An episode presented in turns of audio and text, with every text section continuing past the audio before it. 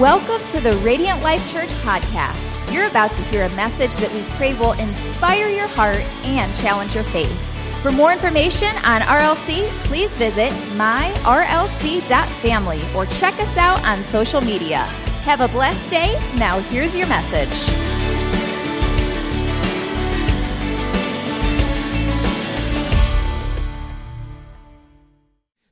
We're, is the finale.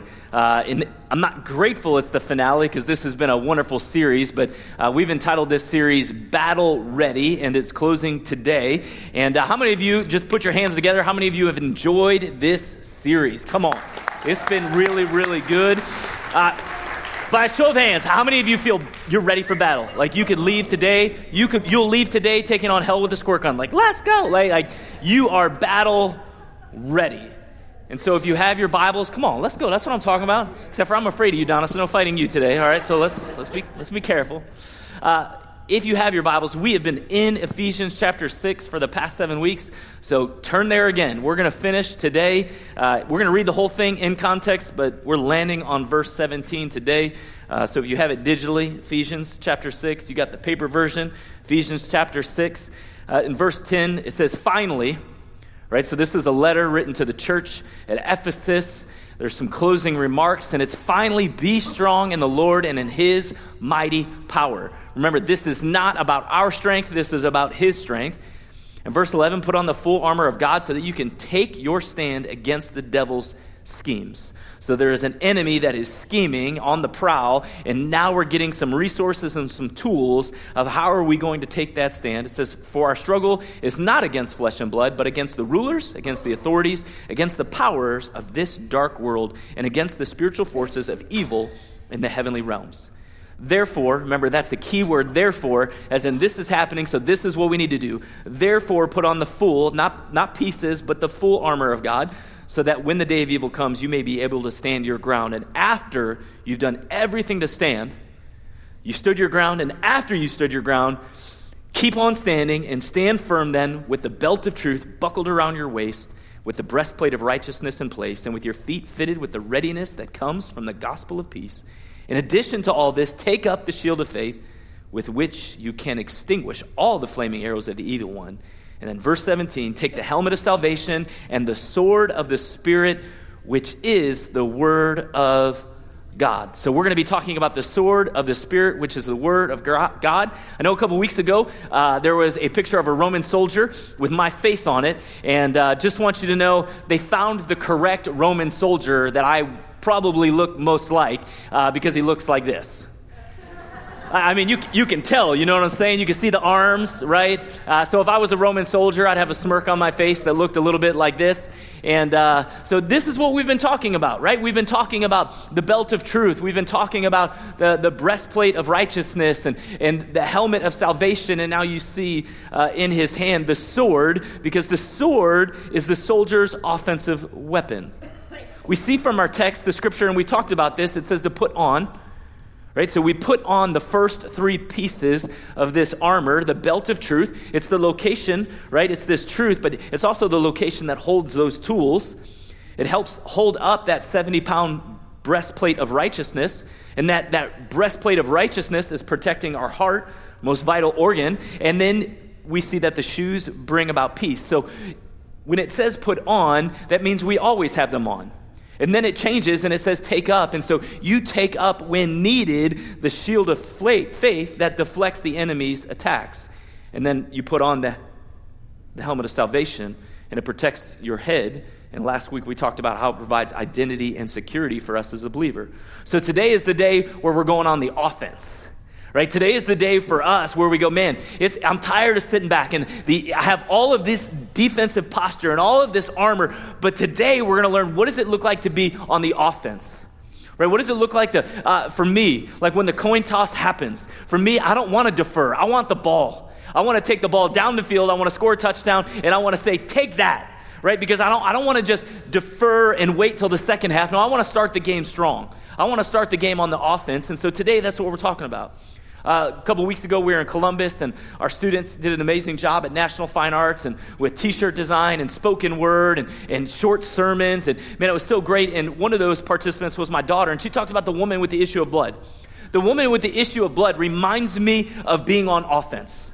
Right? The, the, scripture tells us that for years she had gone to multiple doctors with no benefit. There was no gain. Nothing happened. And so she struggles with, with this disease within her. And, and now she's like, no, I've had enough. I can't take it anymore. I'm tired of just sitting back and waiting. Jesus, the healer, is coming to my town. And if he's coming to my town, I want to see him. Because if I could just touch the, the hem of his garment, I know that I could be healed. But the scripture also tells us that the crowds were almost crushing Jesus. So we know there's tons of people and the masses have gathered, yet there is a tenacity, there is a grit, there is a perseverance within this woman that said, I will not take no for an answer. Right? If I have to crawl, if whatever it's going to take to get through this crowd, I want to touch his garment because I'm sick and tired of being on the defense, waiting for things to happen. No, I'm going to go on the offense. And I'm going to move in the direction of Jesus. And I feel like today, that's the day for some of you. Today's that day where you go, no, no, no, I'm tired of just waiting. I'm tired of sitting back. I'm going to move on the offense. I'm going to move to wherever Jesus is. That's where I want to be. And so that's what we're going to talk about. What does it mean to be on the offense for the kingdom of God? Here's what I know if you want to experience victory, you have to push through adversity. Right? If you want to experience victory, you have to be willing to push through the adversity. So, when we talk about a, a, Roman soldier and his sword, it would have been called a, a, gladius. And this is what a gladius sword would have looked like. It wasn't like this three foot long or four foot long sword. Uh, the word sword there, actually, in the text, is translated dagger. And so it's a, it's a short sword. It's like playing Clue, right? You get that little dagger. And, and, and, and, and it's there because each dagger was custom fit for each soldier. It wasn't big, it wasn't bulky, it was meant for close battle. Think of the movie Gladiator. Maximus. Right? He got to, you're like, what's he going to do with that little sword? He was used to hand to hand combat, he was used to having people close to him. And so that's what this dagger represented for close battle. Here's the deal the enemy doesn't always fight far off. He gets that close to where you're like, oh, he's that close. He's that in my face that I need the sword of the Spirit to be able to fight back. And some of you are like, let's go. I'm ready to throw hands. Like, I'll, I'll fight. You know what I mean? You're like, hey, I'm gonna, I'm gonna be there and we're gonna fight and we're gonna do this. That's not the physical battle that he's talking about. Right? When we look at these, this armor, it's for a spiritual battle. It's not for throwing hands, right? It's for having victory against the enemy. And so, how do we fight as followers of Christ? Well, we have to look at the, the, the, the Greek word for word. What does that mean? Right? So, the, the spirit, the, the sword of the spirit, which is the word of God, that Greek word is broken down in three different translations. The first is this it's graphe. Graphe means the writings, it's the book. Right? If you have your Bible with you this morning, this is the graphe. It is, it is the writings, it is the book. But this is not the word that's used in Ephesians. Right? When it breaks down word, it is not saying the graphe. Right? You're not gonna, you're not gonna have, you're not gonna pierce anybody with this. Some of you are like, no, I try on social media all the time. Don't do that. Bad idea, right? But you're not going to grab it and be like, look, does that hurt? No. And so that's not the word that he's using. There's a, the other translation for word is logos. Logos means the message of the Bible. So in John 1, it says, In the beginning was the Word. In the beginning was Logos.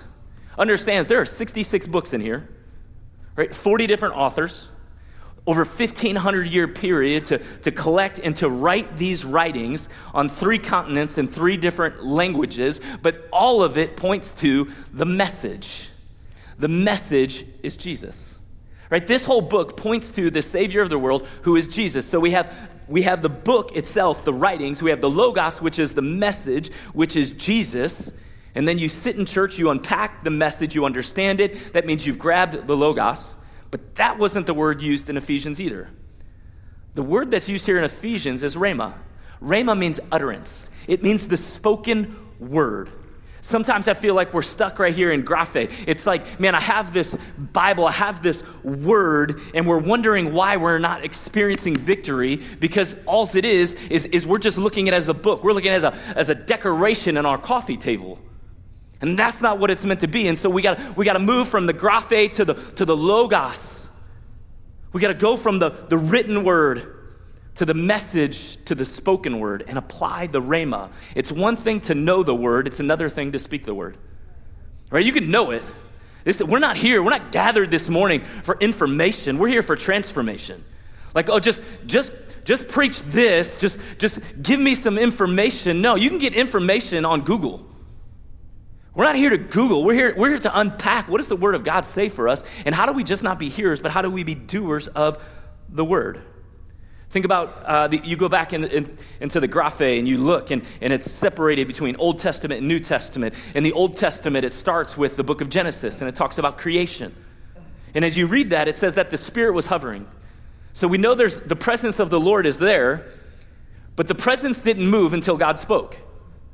Think about it for a moment. In, the, in creation, nothing happened until God spoke it, and when He spoke it, it happened. It's not like humanity showed up or, or all the birds or the fish in the sea just showed up one day because it was their time. No, he spoke it and they listened. And so for us, we see that there's power in the word. He didn't just think it, he declared it. You think about Adam and Eve, the enemy comes at them to, to get them, cause them confusion with the word. Did God really say? Right? Did God really say? Is that, is that what he actually meant? Is that what he actually said? And so there's confusion. And I believe the enemy is still working in our lives the same way today. He, the enemy loves when we say things like, I think. How many know I'm tracking? Are you tracking with me this morning? I think. I think. In my opinion, in my opinion, uh, I was taught, this is what someone told me. Hey, all my friends believe. All my friends tell me. And so the enemy loves to hear those words when, we, when we're talking about self. And I think, in my opinion, the reason he loves it so much is because our thoughts, our words, have no power in the supernatural. That sword is dull, right? The, the, the sword of the Spirit, and we're going to see it's double edged, right? It is, it is piercing. But that I, I statements, in my opinion, my thoughts, what I was taught, what my friends say, there is a problem when we are more interested in what Fox News or CNN has to say versus what the Word of God has to say. We're like, oh, I don't know. This is what I watched on TV. It has to be true. No, no, no, no. What is truth? And how do we know? And so we got to go to His Word. Like, I would rather have more followers on Twitter or X or whatever we want to call it than, than be a follower of Jesus. See, that's when we have problems. That's when we have issues. And so for us, we have to be willing to seek the truth. Because here's, here's the thing that I know when we have the rhema, this is why the enemy gets so scared. When we have the rhema, the spoken word, the utterance, he can't win. And he knows he can't win. And so we have to be careful to make sure that we are speaking and declaring the word of God. And sometimes I wonder if, if we continue to struggle with sin because we'd rather fight with man's wisdom than God's power. Well, this is, man, I went to Google. Google, I, I, I how many know you go to Google and you, you have symptoms for something? Trust me, I've been there. I've been having this crazy facial numbness for like two and a half weeks. And I'm like, hmm, what causes facial numbness? And I'm like, great, I'm dead in three months. That's all I know. Like, because we, we want to Google it and we want to we want to live in man's wisdom. But God isn't asking us to live in man's wisdom, He's asking us to live in His power and His authority. And so we have to be mindful of that. I, I, I truly believe that we are losing battles in the flesh because we'd rather fight with our hands than utilize His word. Right? If you haven't seen it, I feel like I feel like we would rather be on the boat ramp in Montgomery, Alabama, beating people with chairs than fighting with his word. Because we, we feel like, hey, this is how we're going to win this battle. Do you know the enemy knows the word? The enemy knows the word. In Matthew chapter 4, verse 6, he quotes Psalm 91, verse 11 and 12. So he knows the word. So for us, it's like, oh, I have, I have, I have the, I have this word. The enemy knows the word, but the enemy doesn't know how to utilize or apply the word. And so we have the benefit of saying, man, we have the graphe. We have, we have it. with the logos. Because we're sitting here listening. But we want to have the rhema because we want to be able to speak it. Because it's so ingrained in us that it flows from us. Look at Matthew chapter 4, verses 2 through 11. That's what it says. It says, Then Jesus was led by the Spirit into the wilderness to be tempted by the devil. I don't know if you've ever caught this, but he was led there. So, Jesus, and we're going to get to this, he's fasting for 40 days and 40 nights, and, and now all of a sudden he's being led by the enemy. And so you're seeing the confidence of when we have the sword of the Spirit, his word, that we can utilize it and be on the offense instead of the defense. In verse 2, it says, After fasting 40 days and 40 nights, he was hungry. He was hungry. The enemy often tries to meet us at the point of our problem. Did you see this? There is a problem. The problem is Jesus hasn't eaten anything for 40 days and 40 nights. So Jesus is hungry. How many know it's tough to have conversations when you're hungry? Anybody ever been there? All the married people. Right? Hey, I want to have this I want to have this intense fellowship because we're not arguing. Feed me first. Right? Feed me first because it's like, "Oh man, I'm hungry and it's some and there's some So now there is a problem and do you ever notice what, what the enemy comes at Jesus first? Verse 3 it says, The tempter came to him and said, If you are the Son of God, tell these stones to become bread. The point of the problem, he's hungry, and now the enemy shows up and says, Oh, you're hungry.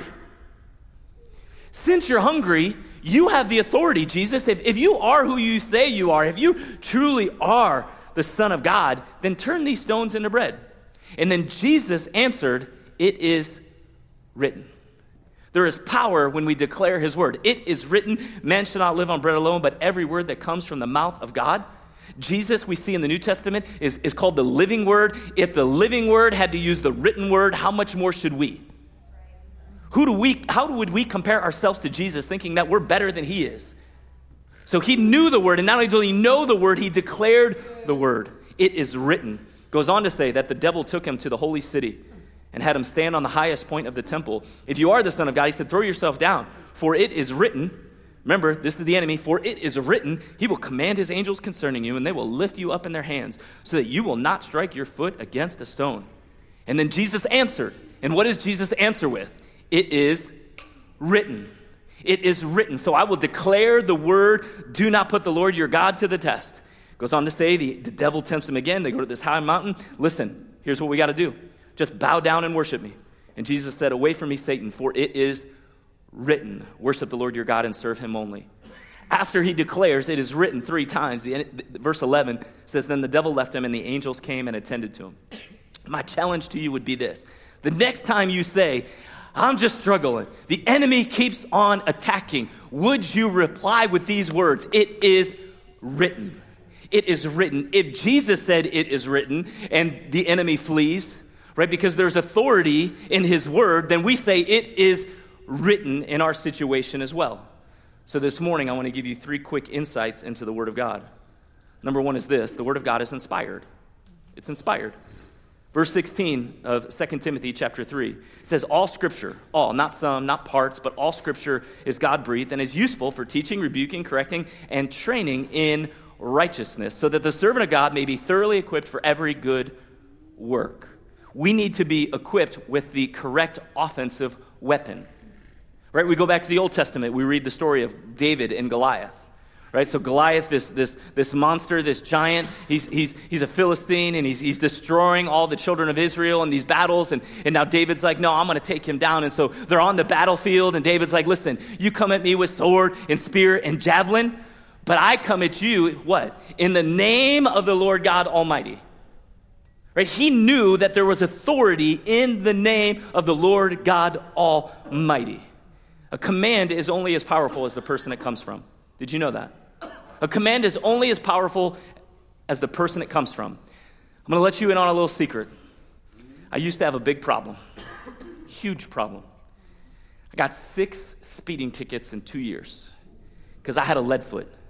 That's what happens when you're young and dumb right? I was young and dumb, didn't know Jesus, had a lead foot, had a, had a, uh, a Ford Mustang 5.0, none of this other stuff, right? And then I traded it in for a, for a Trans Am, and all of this was bad news. Now, understand, I got pulled over way more than six times. There was grace extended, but there were moments when I know what I deserved, and I love our law enforcement, but the law enforcement has authority, right? If you are doing 84 and a 65, they have the authority to write you a ticket. That's after I slowed down, by the way. when you're doing 43 and a 25, you deserve a ticket. Right? And so what they were doing was using their authority because I was breaking the law. I, no one had ever taught me eight and skate, nine your mind. No one taught me that. So you're welcome. I don't know if that's true or not. Don't apply it. Just drive the speed limit, people, all right? And so here was the deal they had the authority. So now, whenever I see a police officer, I, I'm like, oh, is my seatbelt buckled? Uh, was I doing the speed limit? Do I have my driver's license? Where's my registration? Because there, there is authority. And I knew their authority. But there was a group of people, remember, because I was young and dumb. I didn't know Jesus. I was not raised in church. So don't judge me. But the people that I didn't care about was the people who had no authority over me. So you ever get frustrated with the idiots who drive 100 miles an hour weaving in and out of traffic, not using their turn signal? That was me. I'd be late to work driving on I 480 and like gone. I was weaving in out of people. There was no time for a turn signal. I'd just flying by and, and people would get frustrated with me. You know how I knew they were frustrated with me? Because you could see like uh, hand gestures. They weren't saying hi.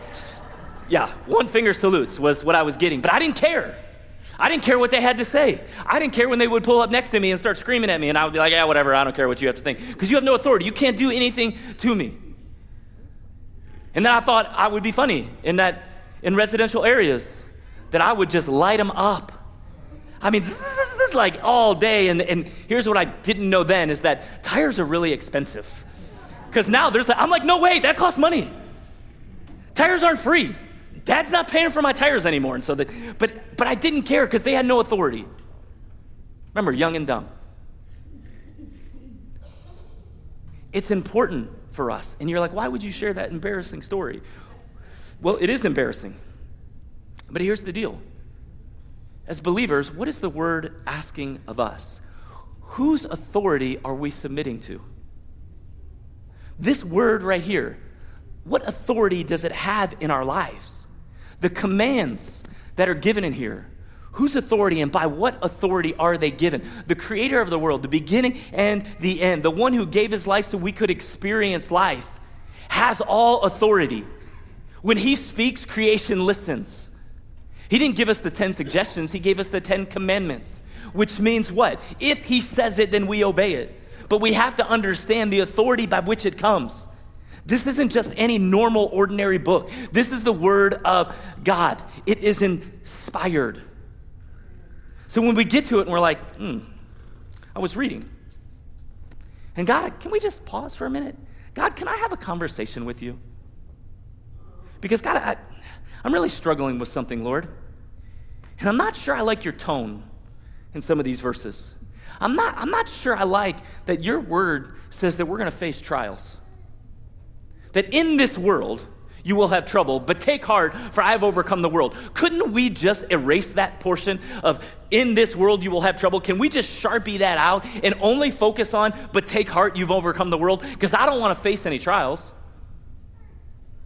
God, when I read your word in the New Testament, Jesus, you speak a lot about money. And I would really prefer if you did not use that as an analogy. You know what? It would be great if you spoke to me a little bit differently and don't use that because, ah, it's not something I really want to talk about. So, Jesus, if we could get rid of every time you talk about money, Jesus, you talk about sacrifice. I'm great with sacrifice. When the scripture says that we must deny ourselves and follow him daily, could it just be once a year? How about we'll go with twice Easter and Christmas? But that's not the authority. That's not what we're looking at when we when we begin to pick up his word because all throughout creation when Jesus or all throughout the word when Jesus speaks creation listens. Right? Think imagine go back to the word and we see there's a raging storm and the disciples ah and they're freaking out and it's crashing over the boat and what are we going to do? And they go downstairs in the bottom of the boat and they're like Jesus, what are you doing? There's a storm and we're going to die. And what does Jesus do? He doesn't think to the storm. He says to the storm and he speaks to the storm, and creation listens, and the storm stops, and the word says, Peace be still. Right? He says, Peace be still, and peace happens because of the authority that he has. The healing of, a, of the Roman centurion in the book of Matthew. So there's this Roman centurion who's like, listen, Jesus, my servant is sick. If you could just come, if you would just spend some time, if you if you would show up, I know that my servant would be healed. And then he says, by faith, Jesus, if you just say the word, not think the word, not believe the word, but if you would say the word, I know it could happen. And what does Jesus do? As you said, speaks, healing happens. In the, in the book of Matthew, chapter 4, this is Jesus calling his disciples. He says, Listen, follow me. Follow me. I'll make you fishers of men, right? Their occupation is fishermen, but he's like, I got something else for you. You got a bigger purpose, a bigger calling. And when you read the text, Jesus says, Follow me. And the next verse says, Immediately. Not they pondered, they thought, they dreamed, they prayed, they went and consulted with 37 other people. No, immediately they dropped their nets and they followed after Jesus. Why? Because when he speaks, creation listens. You see, it's the authority of the word. The authority of the word is the authority we can live in. That's what we can live in. His word, because it's his authority. The second thing, if you're taking notes, is the word of God is living and active. It's living and active. Hebrews chapter 4, verse 12. It says, For the word of God is alive and active, sharper than any double edged sword. It penetrates even to dividing soul and spirit, joints and marrow. It judges the thoughts and attitudes of the heart. Ooh, right? It sees where no one else can see. how, how of you know the, the Bible is just as relevant for the original audience as it is today? Like, it's not like, oh man, this is, there's a lot of history in this. And yes, there's some wonderful history. It, it, it's a historical book for sure. Uh, Guinness World Record says that there's over 1,815 billion copies of this book sold. Historical, yes. In London today, the Codex sits. Some scholars believe it's 1,600 years old. It's, it's one of the most complete uh, and oldest manuscripts that we, we can see. So, yes, there's historical data there, but it's living, it's active. One of the verses we love, always love to quote, right? Jeremiah 29 11. For, what's it say? For I know the plans that I have for you, declares the Lord. Plans to, to prosper you, to bless you, not to harm you, but to give you hope and future. Right? The original audience would have been like, yes, yes, because there is trials coming, there is temptation in our way. We are being exiled into Babylon. And so when we face persecution and troubles, yes, I know that He has a plan for me. I know He doesn't want to harm me. And there's a hope and there is a future because right now it doesn't feel good. But what you could do is you could go, because it's just as relevant today, for I know the plans that I have for Phil declares the Lord. Plans to prosper Phil, not to harm Phil. Plans to give Phil hope and a future right here at Radiant Life Church. Come on, somebody, right? But, but here's the deal you, it's just as relevant for the original audience as it is for our ears today. So it is historical, but it's alive, it is active. The graphe you carried in today Maybe you left it in your car since last week. It's wonderful, but you got to move from graphe to logos, where you begin to dive in and you read, and then you put yourself, what you're doing this morning, in a position to listen. But if you want to have victory in the evil days, right, when the enemy's all up in your space and it's a close battle, you're not going to jab them and be like, boo, boo, boo, boo. I got you, right? With the graphe. You're not gonna, you're not gonna come to him with the Logos and go, I've listened. Enemy, I want you to know, this week alone on the Bible app, I've listened to 37 verses on my way to work. That's, that's not the tool you want to go fighting with. You want to have the Rhema, the spoken word of God that is active, that is alive, that pierces. Hearing the word without application of the word will leave you in defeat. So we need to hear it, but we need to apply it so we can experience victory in our lives. You don't bring a knife to a gunfight. You don't bring the paper copy to defeat the enemy. You cannot win a spiritual battle with your physical strength. You need to fight with the right tool in your hand, the offensive weapon, the spirit, the Word of God, which is the Spirit of truth. We need to have that. The last insight that I want to share with you is the Word of God is truth. The Word of God is truth. God brings life to dead things. God brings life to dead things. Let me show you how you apply that. Maybe you're here this morning, you're watching online, you're like, my marriage is not where it should be. We're struggling. Man, it's just, it's hard. I know we, we shouldn't talk about divorce, but man, it's on the table. If you just knew the frustration, well, what does the word say about marriage? What does the word say about marriage? When we, when we look at the word and we know it's true, then what does it have to say about marriage? And then you're like, man, Ephesians chapter 6. I wonder what God's word says about marriage in the book of Ephesians if we just flip back a little bit. Oh, it begins to talk about how, how a husband, and I'm not picking on men this morning, I'm just, I'm just saying, it, it, it talks about how a man should love their wife. The scripture tells us that, that we should love our wives as Christ loved the church and gave his life for it. And you're like, yes, tomorrow I'm gonna give my, I'm gonna give my life. And then I'll never have to listen to her again because I will no longer be here. That's not what the word is saying. The word is saying, listen, I will sacrifice for my spouse. I will love my, my spouse with so much intentionality each and every day that I will be selfless and not selfish. So how do we love our spouse? How do we how do we have healing in relationships? What does the word have to say about relationships? What does the word have to say about loving our neighbor as ourselves? How should we speak to people? With kindness. Am, am, I, am I, in my life, am I wearing the fruits of the Spirit? Am, am I treating the relationships I have with, with love, joy, peace, patience, kindness, goodness, gentleness, self control? Right? Am, I, am I possessing those things? And so what happens is we go to the word of truth because God brings life to dead things. Yes, we're inclusive. Yes, loving people when we disagree. But we cannot say, well, I turned to Matthew and I don't like what it says. So I don't believe it to be true. It's either true or it's not. Right? It would be like having an argument with somebody, and you said, Hey, listen, I just want you to know you can believe in gravity. I don't. I don't believe it's real. I don't believe, I don't believe it's what's holding us down. I don't, I, I think there's something else. And so you believe it because you think it's true, but I'm not going to believe it because I don't believe it's true. Jump out of an airplane without a parachute and tell me about the truth of gravity. How many know you're going to find out the hard way that it is true? Well, that's the argument. We can't make that argument. Like, no, it's just true, and so I don't want to believe it. No, it is true. Psalm 18:30. As for God, His way is perfect.